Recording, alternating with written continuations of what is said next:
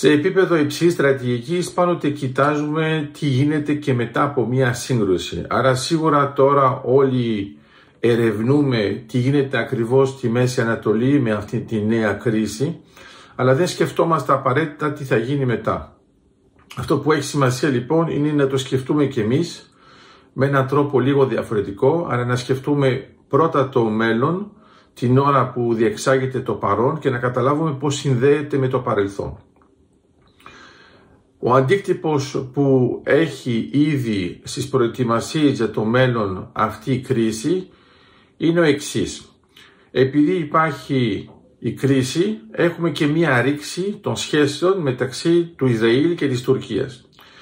Η Τουρκία που ήθελε σόν και καλά να μπει μέσα στο πρόγραμμα του φυσικού αερίου, υπενθυμίζω ότι δεν είναι καν στο EastMed Gas Forum, άρα είναι εντελώς εκτός, γιατί δεν έχει μια ΑΟΣ που σχετίζεται με τα δεδομένα της περιοχής.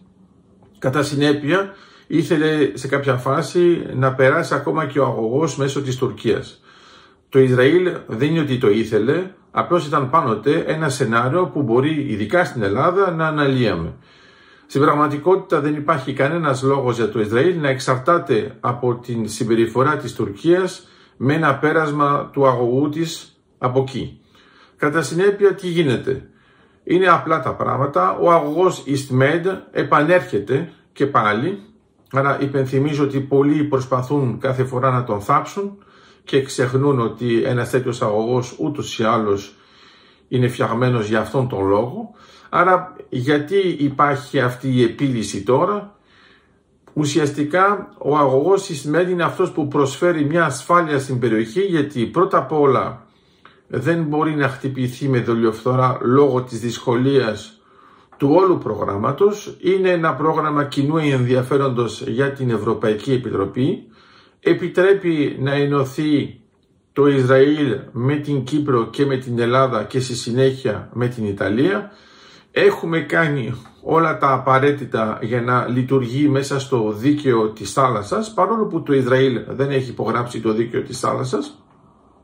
Και αυτό σημαίνει πρακτικά ότι εξασφαλίζει μια πρόσβαση στο φυσικό αέριο για την Ευρωπαϊκή Ένωση και βέβαια συνδέει την Ευρωπαϊκή Ένωση με το Ισραήλ και στη συνέχεια θα το δούμε με έμεσο τρόπο και με την Αίγυπτο. Αυτό που έχει σημασία λοιπόν είναι την ώρα που διεξάγεται αυτή η κρίση πρέπει ήδη να εξετάζουμε και τις επιπτώσεις και να προετοιμαζόμαστε για αυτές τις επιπτώσεις έτσι ώστε να έχουμε το σωστό timing όταν θα λήξει αυτή η κρίση για να περάσουμε στο επόμενο στάδιο.